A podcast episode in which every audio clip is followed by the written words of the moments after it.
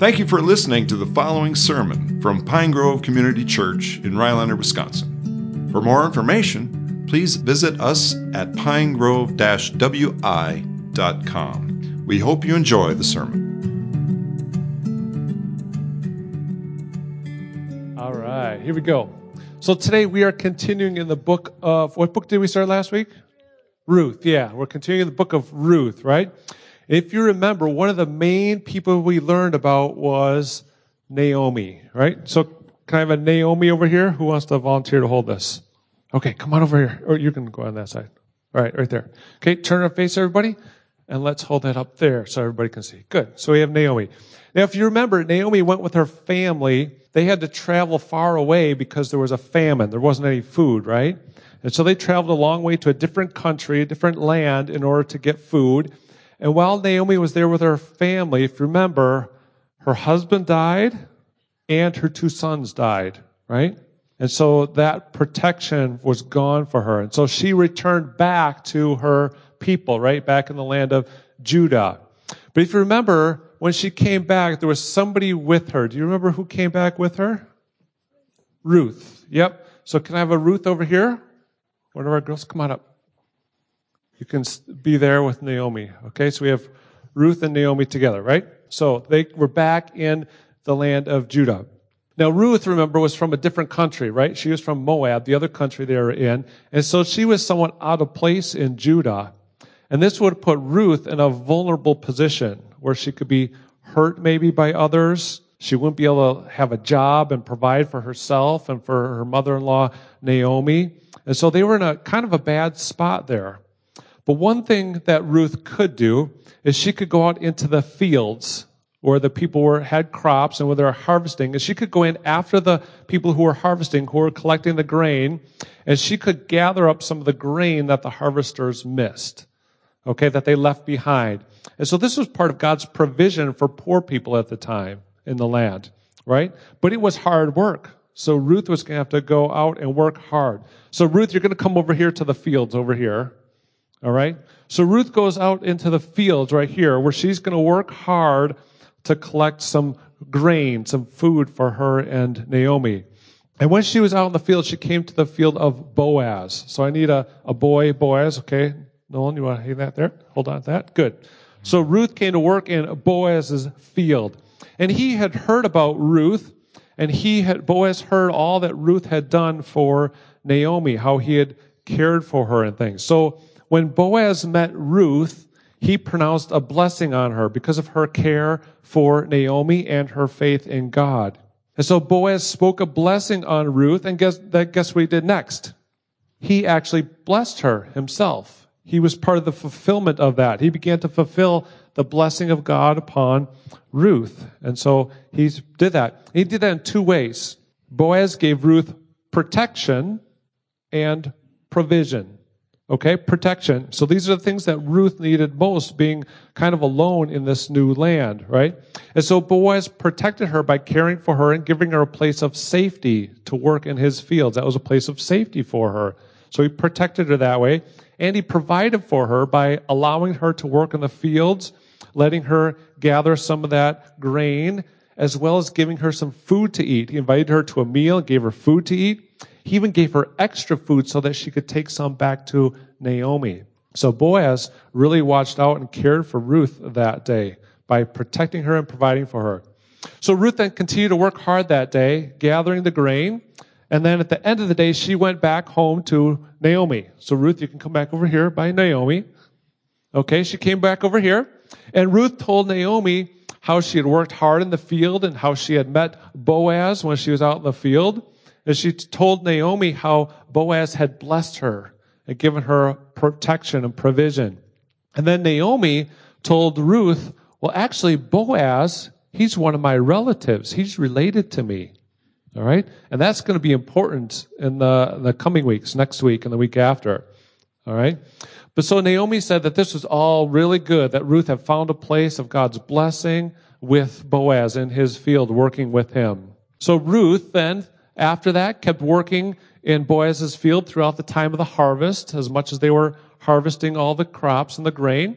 And Boaz continued to give Ruth that place of great blessing um, under his care. And so therefore both Ruth and therefore Naomi as well were blessed by Boaz. So as we continue in the book of Ruth, we'll see how God was working out all of these circumstances for his great purpose. All right. So thanks for coming up. You can go back and Pastor Jeremy will come and preach.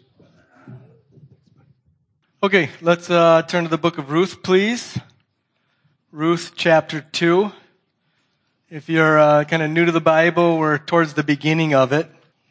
Uh, we have the first five books of Moses, and then Joshua, Judges, Ruth. And Ruth chapter 2. One of the things I've been thinking about in Ruth is just the beauty of the book. Even though there is some incredible sorrow and loss and trouble, there's this, I don't know, uh, oasis in the book. And for myself, being a husband, father, pastor, and so on, you know, one of the things that if you're in any kind of leadership and you actually care about the people you lead, you feel what they feel. You enter into their sorrows and it can become hard. You know, if you actually love your wife and she's hurting, you hurt. Moms bear the pain of their children and they feel them deeply. And if you're a supervisor at work and you're a good one, you'll bear the weight of the difficulties that those who are reporting to you bear, hopefully. And there as we shepherd people in our church, there's some real pain, some great difficulties of all shapes and sizes, and it can get really. Don't don't take this as any any kind of complaint, or maybe it is, but don't take it like that. Pretend I'm not complaining at all. Like it's depressing to see the pain in people's lives. Um, and so I think this is what drew me to Ruth, reading it last fall and now again. It's happy, especially when you get into chapter two. And then it, like I, I was studying for the sermon for chapter two, and then there's a small group who can only meet one more time, and so they asked to get done lessons three and four. And I had begun the sermon intro by saying chapter two is maybe the be- most beautiful chapter in the Bible. And then I, a few days later, I did chapter three and chapter four for the small group, and I had to erase that because chapter three is more beautiful than chapter two, and chapter four is more beautiful than chapter 3. And so hopefully this book can do that for you. It can be a source of kind of God given respite, of comfort. You see the affection, the sacrifice. It's a rags to riches story, the hard work, the family. And so may God give grace to you and comfort and help that can lift you up. I think that's one of the reasons God has Ruth in his holy scripture is it's the joy of it. Isn't that a good gift of him? This kind of a book. Uh, so hopefully it'll be like that for you. Let me read chapter two, pray, and then explain what's going on. Now, Naomi had a relative of her husband's, a worthy man of the clan of Elimelech, whose name was Boaz. And Ruth the Moabite said to Naomi, Let me go to the field and glean among the ears of grain after him in whose sight I shall find favor.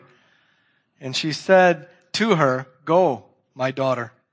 So she set out and went and gleaned in the field after the reapers, and she happened to come to the part of the field belonging to Boaz, who was of the clan of Elimelech. And behold, Boaz came from Bethlehem. And he said to the reapers, The Lord be with you. And they answered, the Lord bless you. Then Boaz said to his young man who was in charge of the reapers, Whose young woman is this? And the servant who was in charge of the reapers answered, She is the young Moabite woman who came back with Naomi from the country of Moab. She said, Please let me glean and gather among the sheaves after the reapers.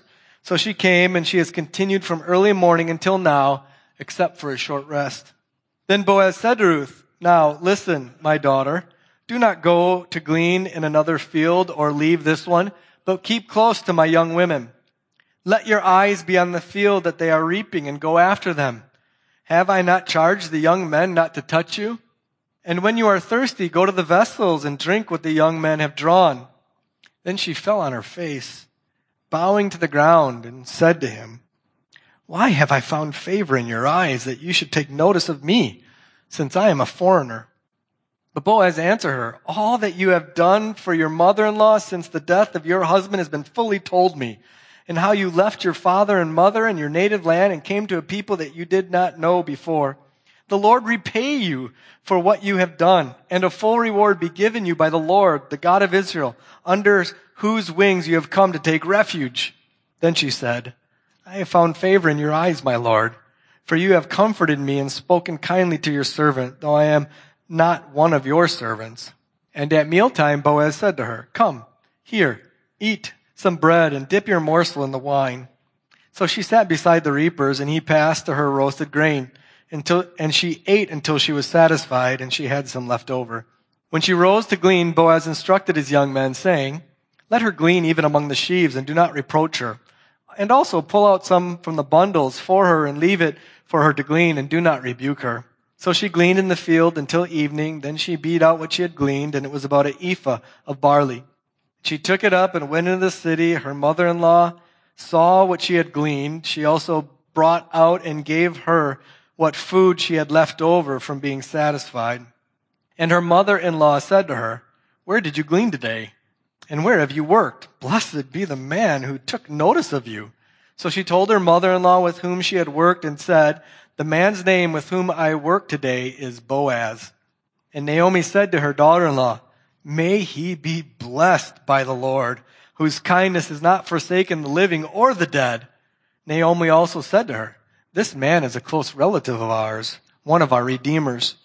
And Ruth, the Moabite said, Besides, he said to me, You shall keep close by my young men until they have finished all my harvest. And Naomi said to Ruth, her daughter-in-law, It is good, my daughter, that you go out with his young women, lest in another field you be assaulted. So she kept close to the young women of Boaz, gleaning until the end of the barley and wheat harvest, and she lived with her mother-in-law. Let's pray. Father, we praise you for your holy word. We ask that you would give us a holy focus and a holy open heartedness to receive it with faith. And so, God, please help us now. Amen. So I said last week that the book of Ruth is in two parts. Last week was part one. And this week, next week, and the following week will be part three. First week is the misery of Naomi. She loses her husband, her two sons and returns from Moab where they had fled the famine empty. And at the end of it, we hear her bitter cry, do not call me Naomi, call me Mara, for the Almighty has dealt very bitterly with me. And at the end of the chapter, though, there was this little glimmer that she came to Bethlehem at the beginning of the barley harvest. And chapter two, which is the second part of the book, begins the redemption, the riches to the rags, from rags, part of the story. And part two happens in three scenes. Scene one is this chapter, Naomi, um, excuse me, Ruth gleaning in the fields of Boaz. Second scene is Boaz at night and Ruth coming to him, offering himself in marriage and him promising her.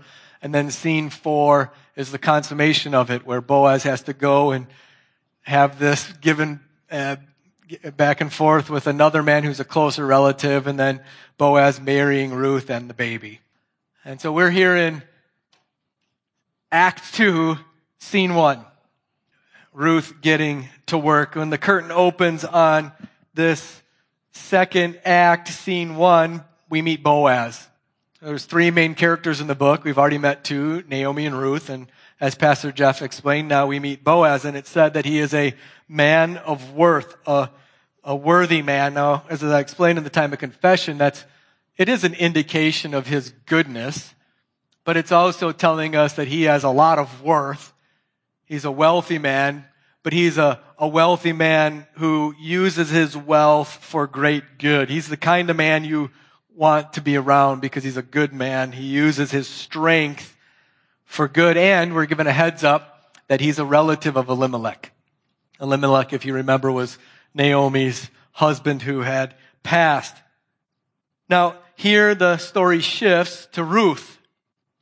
Ruth comes to her mother-in-law, wanting to honor her mother-in-law, to become obedient as a godly woman who has now turned to the living God to take care of her mother-in-law and asks humbly her mother-in-law's permission to go into the fields and to glean. Naomi grants Ruth's request and Ruth gets to work. And it's here that we begin to see God's providence. Now, in verse one, this is the narrator speaking. The, the whole book is narrator. There's a narrator above the story who's informing us and he sees fit to give us a heads up beforehand that this Boaz, this godly, good man, is a relative. And yet, in the story as it's taking place, Ruth may know that, may not know that, we don't know, but we see in verse 3 God's care. That as she goes to glean, she happens upon Boaz's field. So this is a good reminder, isn't it? You guys talk about this. Sometimes you, you might say that was a God thing. Now when people say that, that kind of irritates me because I think, like, what isn't a God thing? And yet you know what is meant by that, right? There are some times in our lives where God does something that's very unexpected and that turns out to be really good when we needed it and we go, wow.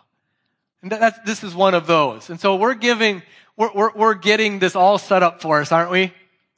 There's a turn for good. Ruth is going to care for her mother-in-law, and boy, is God's hand of blessing on her. That, that's true, don't you? You need to work hard, and yet you, your hard work needs to be blessed of God. And we're getting a glimmer of that uh, for Ruth, that she happens upon by chance, it says, to come to the field belonging to Boaz. And so the, the picture's set here. It's springtime. The barley harvest is the first harvest of the year. This is April-ish, not like here. Like in southern Wisconsin where the flowers are already coming up and whatever. And so this is the first harvest. It's harvest time. It's beautiful. It's sun is shining. It's all is becoming right with the world again. And Ruth is out working hard and God's hand for good is upon her and she comes to Boaz's field. And Boaz comes. And what a good man. He comes and greets all of his welcome uh, workers warmly. The Lord be with you.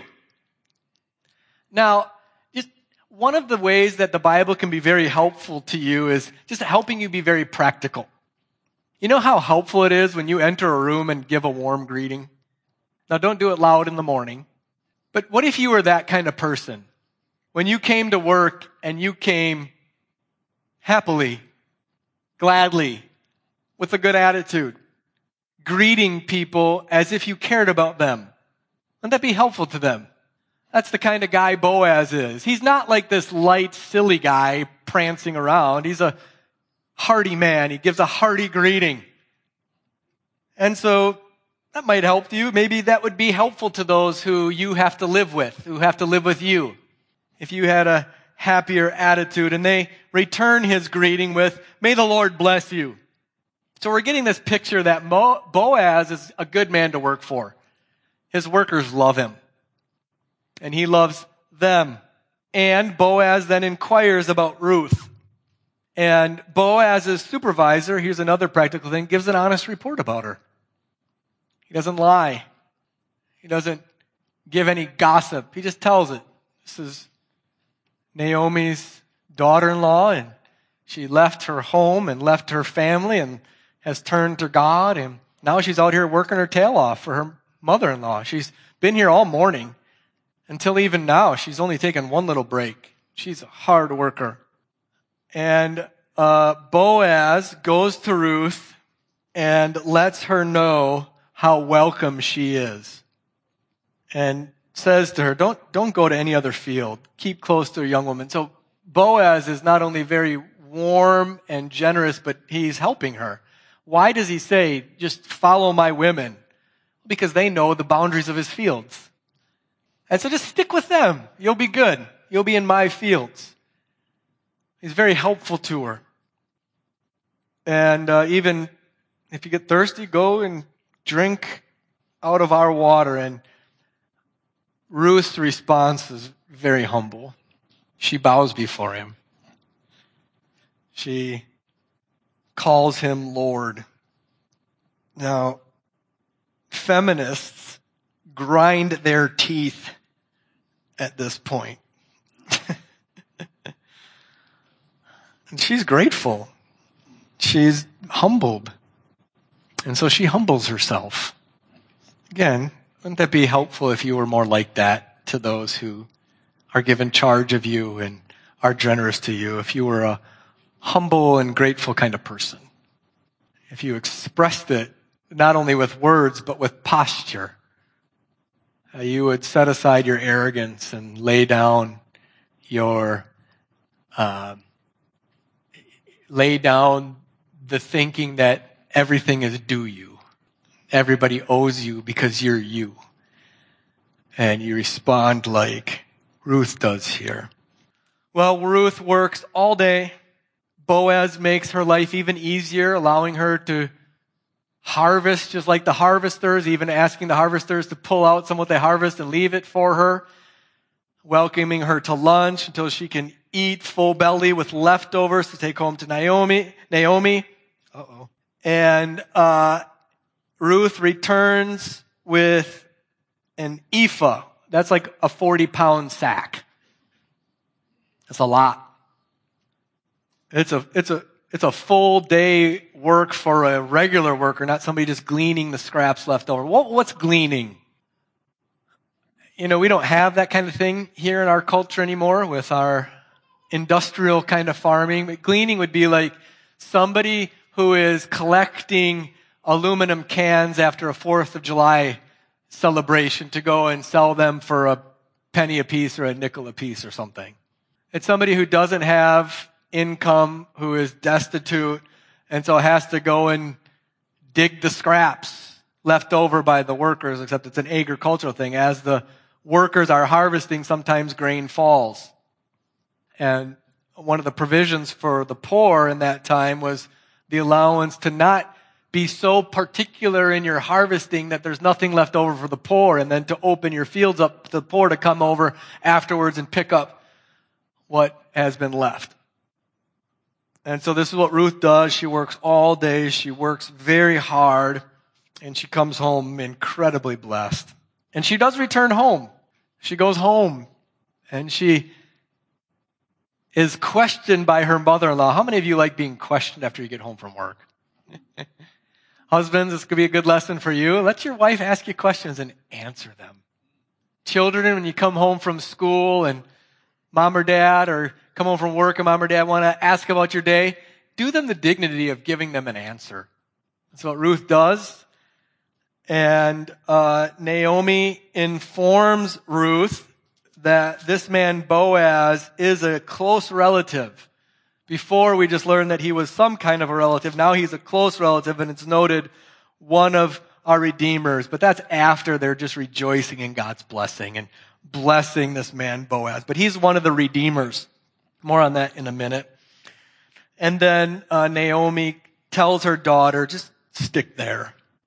You'll be protected. Obviously, you found favor. Stick there. And then the last note is in verse 23 that she began at the barley harvest and she sees it all the way through to the wheat harvest. That is the last harvest. And so this is three or four months of work. Chapter two spans those three or four months. Sometimes when you're reading this book, you get the sense that she went to Boaz's field one day, and then when you get further in the book, all of those things happen very quickly. Now, this is three or four month period where day in, day out, Ruth is at Boaz's field, save the Sabbath, working her tail off, being blessed by them, and it's that relationship, that growth over three or four months of really hard, dedicated work. And uh, so th- that's the time span here. All right, so let's go to this Redeemer. In the NIV, a phrase is inserted there at the end of verse 20, kinsman redeemer. You've heard that phrase probably. Ever heard that phrase, kinsman redeemer? It's kind of taken on mythic proportions almost in Christian church because of that, that translation. It's really one word in the Hebrew that refers to this uh, God given command to his people that has to do with kind of caring for your own family. If you remember when Israel went into the land, the 12 tribes each received a, a portion of the land that was for their tribe. And then within the tribe, you had various families that had sections of land. And the laws regarding kinsman redeemer were all about how family within a certain tribe would care for family and make sure that the land not only stays within the family, but within the tribe so that no tribe would lose their land.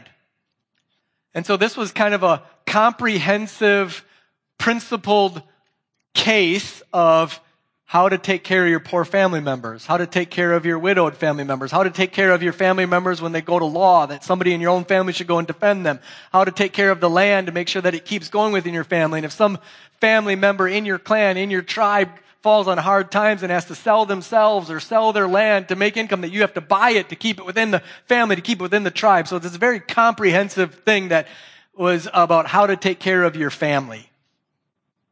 Make sense? We don't necessarily do this like this anymore. Uh, that's neither neither here nor there, nor right nor wrong. We just don't live in Israel anymore. We don't live in a agrarian kind of society like this anymore. But the principles will still hold. But anyways, Naomi's husband is dead. Her sons are dead. She's seemed like she's either had to mortgage off her land or sell her land, and she herself is utterly destitute. And so one of the hopes would have been returning to Israel would have been that somebody in Elimelech's family would redeem them and redeem their land. And that's what she's saying about Boaz here. That's what Boaz is, that Boaz or other close family members would have the duty of love of purchasing Elimelech's land and of farming it and of making sure that Naomi would be provided for and protected. And that in this case too, it included the duty and love of marrying Ruth in order that the name of Elimelech wouldn't be extinguished from Israel, but would continue. And that's one of those, one of the redeemers is Boaz. Now, of course, when you hear the word redeemer, you hear one of the most wonderful central realities of God's people. And to be redeemed is to be bought back from slavery, to, to have the price paid that would redeem you from harsh, awful circumstances. Now, in the ma- main sense, it's we're redeemed from our sin. We're redeemed from the price we incur for our rebellion against our Creator. And the wages of our sin, the price owed is death. And God sent a Redeemer. God promised a Redeemer and sent him, His only Son, Jesus Christ, our Lord and Savior, who died and rose again so that you don't have to pay the price. He paid it. And so we're, we're meeting that here. And, and one way to read the Bible is everything in the Old Testament is teaching you in depth of the glorious work that Jesus did on your behalf. You were destitute spiritually, dead spiritually. You owed a price you couldn't pay spiritually. You were enslaved to your flesh and sin, to the devil and to the world. You have nothing but hell awaiting you and there's a redeemer. God's own son. And he came and paid the price. And so you are no longer in sin. We're getting that beautiful picture here. So this is what Boaz was. So Boaz is kind of a foreshadowing of Jesus. He's a, a type of Christ in the Bible. That's wonderful. So when you read Ruth, think of Jesus. think of what he did for you. Did Boaz owe Ruth anything? Nothing, but look at to the far extent he goes to care for her. And then think of Christ.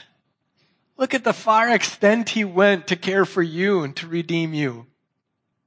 And then let that motivate within you Ruth like humility and submission, gratitude to Him. Even in spring weather like this, you can think on what Christ did for you and find within you joy and gratitude towards Him.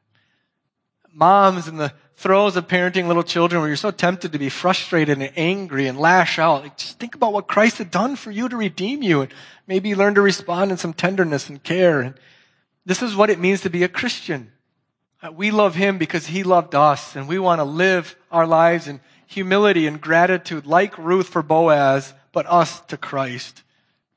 So that's a, that's a central reality here. But getting back to Boaz, Boaz is a good man. And Boaz is the kind of man who takes God's word and God's command seriously. And it seems here particularly caring for one's family and relatives and for the poor. So what I want you to do is think of God's law and the goodness that comes from it.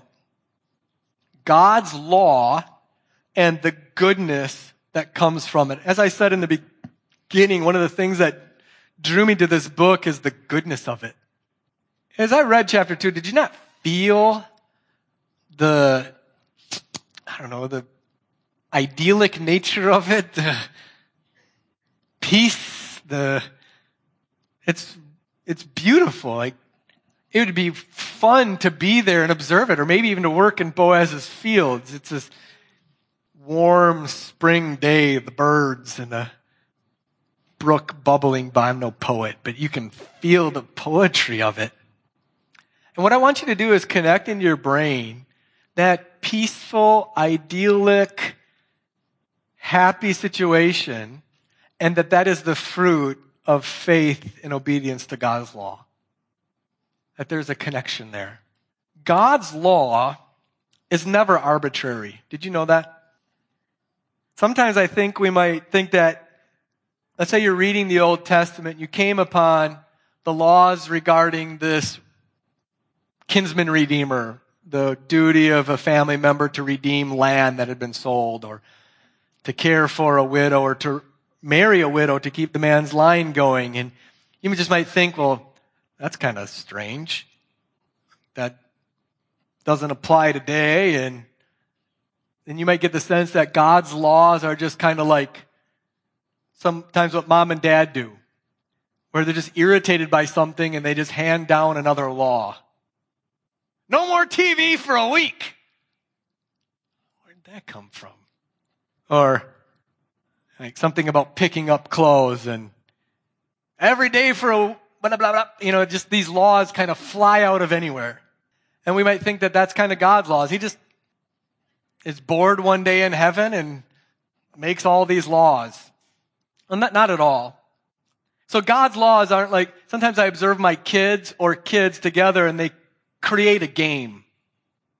Like it's not a game that's ever been made before in the history of the world and they create it right there in front of you. One of them in particular. It's really fun to watch.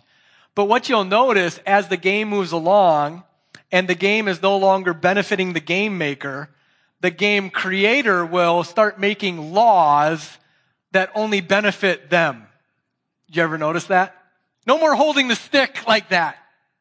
You can't move, you know, and all of those new laws of this new game are just to benefit the game maker. And that, that's not what God's like at all. God's laws come from God's nature. Who God is and what God loves are seen in the laws that God makes.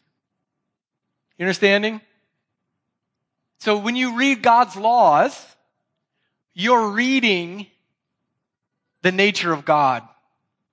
You're reading the heart of God. You're reading the love of God. You're reading what God loves, what He values, what is central to His being. Every law in the Bible, this is true of.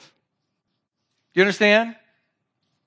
You're, you're seeing the very essence of God in His laws. God's laws come from who God is. And so let's ask the question. These laws regarding kinsman redeemer and purchasing land and caring for widows and carrying on the family line, what do they reveal that God loves, that God values? And so what we should love and value.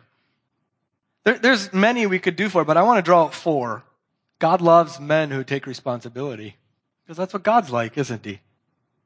He is a, a God who cares for his creation, a God who cares for his beloved people, God who steps in and he calls men to be like that. We see that in Boaz, don't we? We see that in this law of a kinsman redeemer, of men taking responsibility for the family and for the land and for the widow and for the care. This is why in 1 Timothy 5 8, you read that a man who won't work hard and provide for his relatives, particularly those on his own household, deny the faith and are worse than an unbeliever because it's totally contrary to the nature and love of God. So this is what God loves. So men, this is what we're for, and God loves it. God's blessing is on men who care and step in and take responsibility. Young men, this is what you're learning to become. You're learning to become a kinsman redeemer, a lover of a woman and of her children, and a caregiver for the rest of the extended family and for God's family. To shepherd them, to protect your wives, your sons and daughters, your mothers, others within the household of God. And that means material provision, but it also means the worship of God. And notice and the tenor of Boaz's interaction in the fields.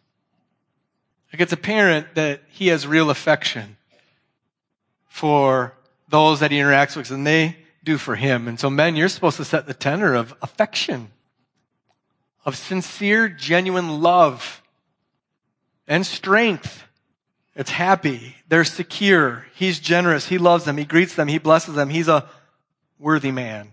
And God loves it. Because this is flowing from the nature of God.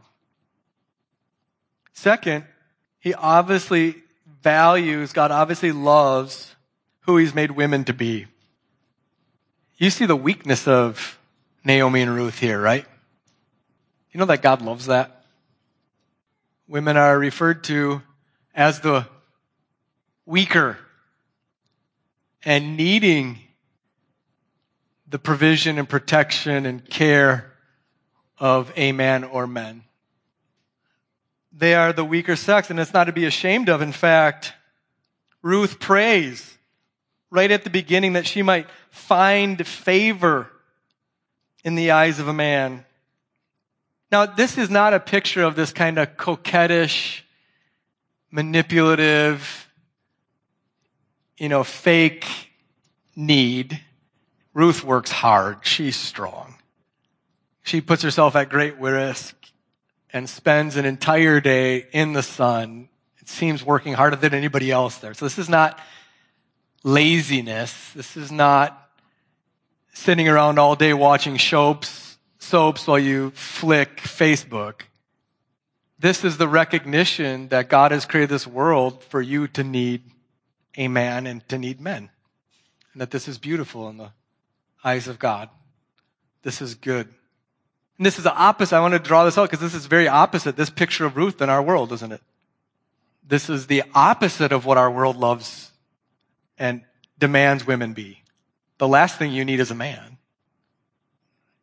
That's the last thing women need in our world today. In fact, that's the problem is that Men think you need them.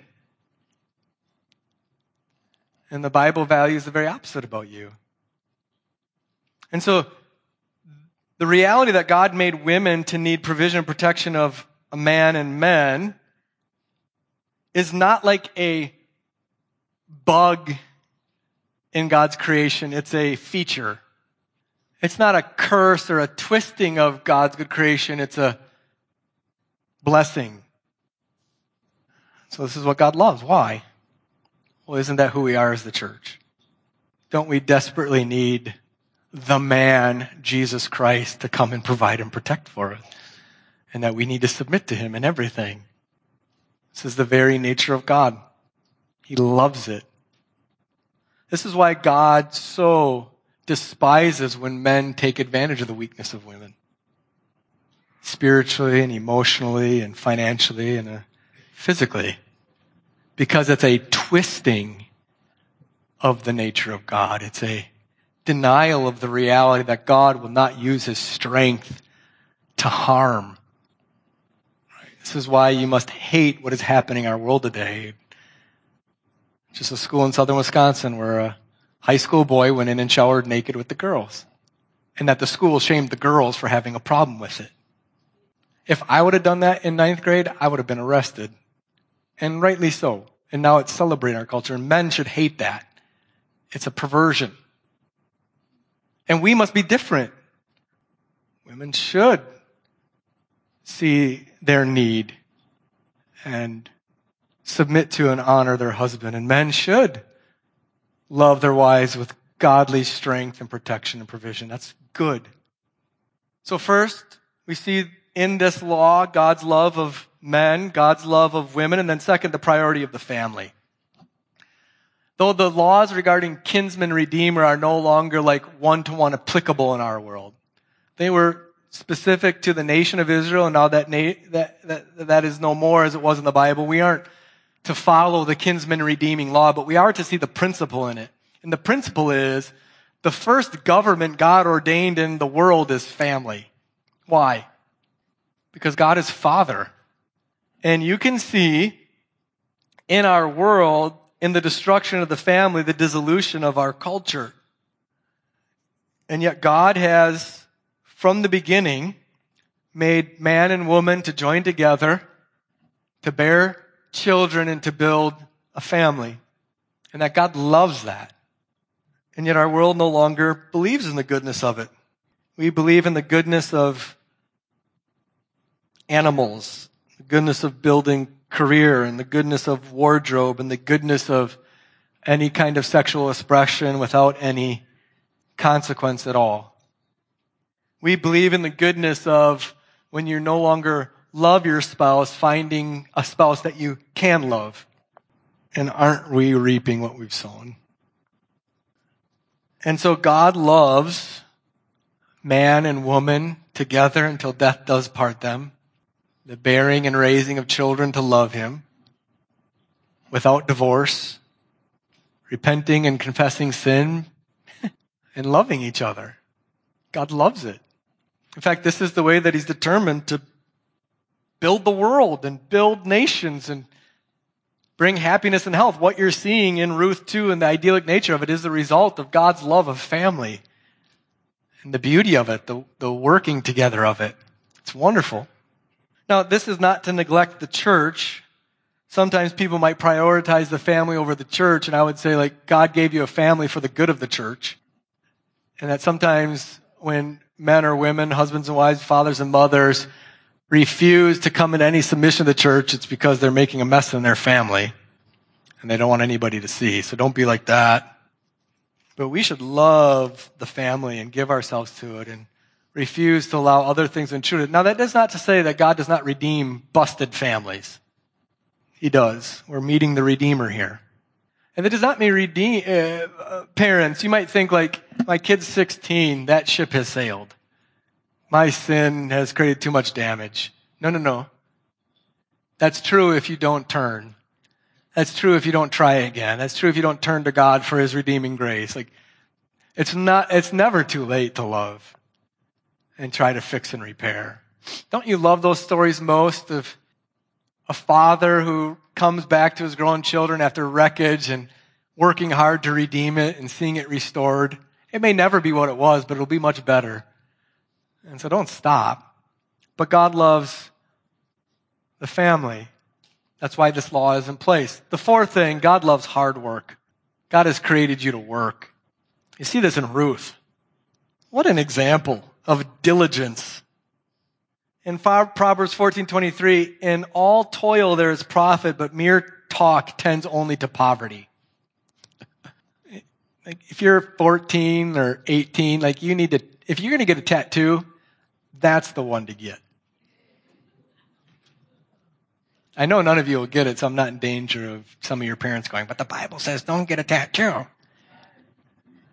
Like, quit yapping and get to work. Quit telling your mom or dad, hey, I'm gonna, I'm gonna do this.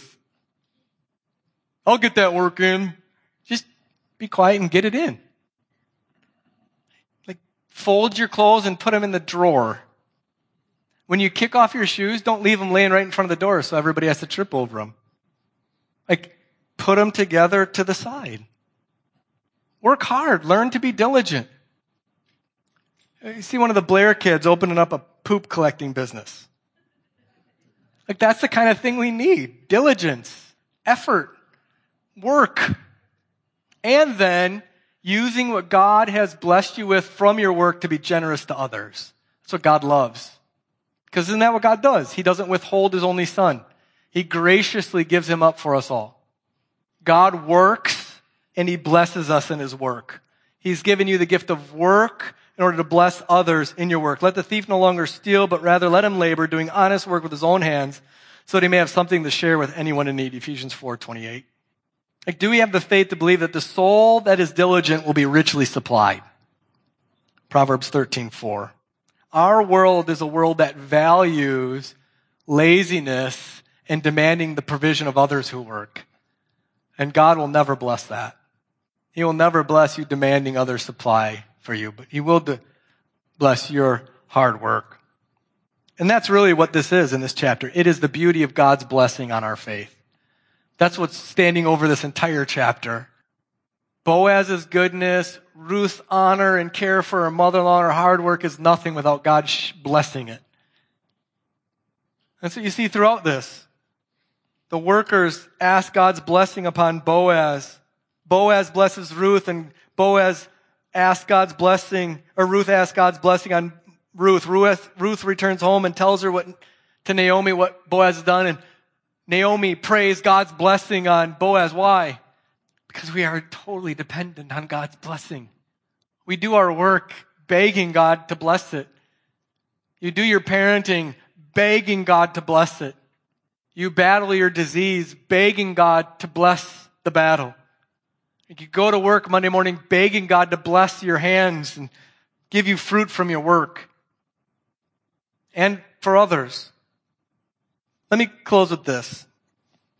In Romans 11, 14, Paul says this kind of strange thing that, you know, he, he's a Jew, but almost all of his ministry is with the Gentiles. And he says that he does his work with the Gentiles, even boasting about it, in order somehow to make his fellow Jews jealous. He's hoping that preaching the gospel among the Gentiles, establishing the church among the Gentiles, seeing all those lives changed and redeemed would cause the Jews to look on it with a kind of envy and hope that they like go, like, we no longer have the blessing of God. We want in on that. I think that's one of the reasons the book of Ruth is here. That as we live in a world that departs and is antagonistic towards the goodness of God and the law of God, and we see the destruction we see that divorce destroys. And the way that we care for people in need without any personal affection, without any personal involvement at all, just leads people to isolation and loneliness. And you look at Ruth and you go, oh my goodness, I'd like that. That Ruth exists to make you jealous for it. And to go like, I would like this. And to realize that it comes to those who love God and depend on Him and desire to become obedient to His word and to see that God loves men as godly men and women as godly women and the family and hard work and generosity and God blesses those and that we would go, I'm in. I want to do this. I want to be generous like Boaz. I want to be humble and grateful like Ruth. I want to work hard like Ruth. I want to give myself to a family like they have. I want to care for those my family like they have. And make you jealous for it? Doesn't it make you jealous for it? Maybe those of you who grew up in the opposite of this, doesn't it make you jealous for it? I think that's what it's here for. And then that we might glorify God when He gives it. Let's pray. Father, help us. Help us to have the faith to see the goodness of this kind of world, of living by faith in what you love and what you value and having the faith to obey, but also knowing, God, it comes from your hand. And we are totally dependent on your mercy, on your blessing. And so, God, we praise you for this book. Thank you for your redemption of Naomi and Ruth. Thank you for putting men like Boaz in it. And help us to have the faith to be like this. To, to go towards it. Maybe just one aspect of it. Maybe it's just praying for your blessing. And so, Father, please help us. We ask for your blessing on our lives as them, and we thank you for all the good that you've given us. In Jesus' name, amen.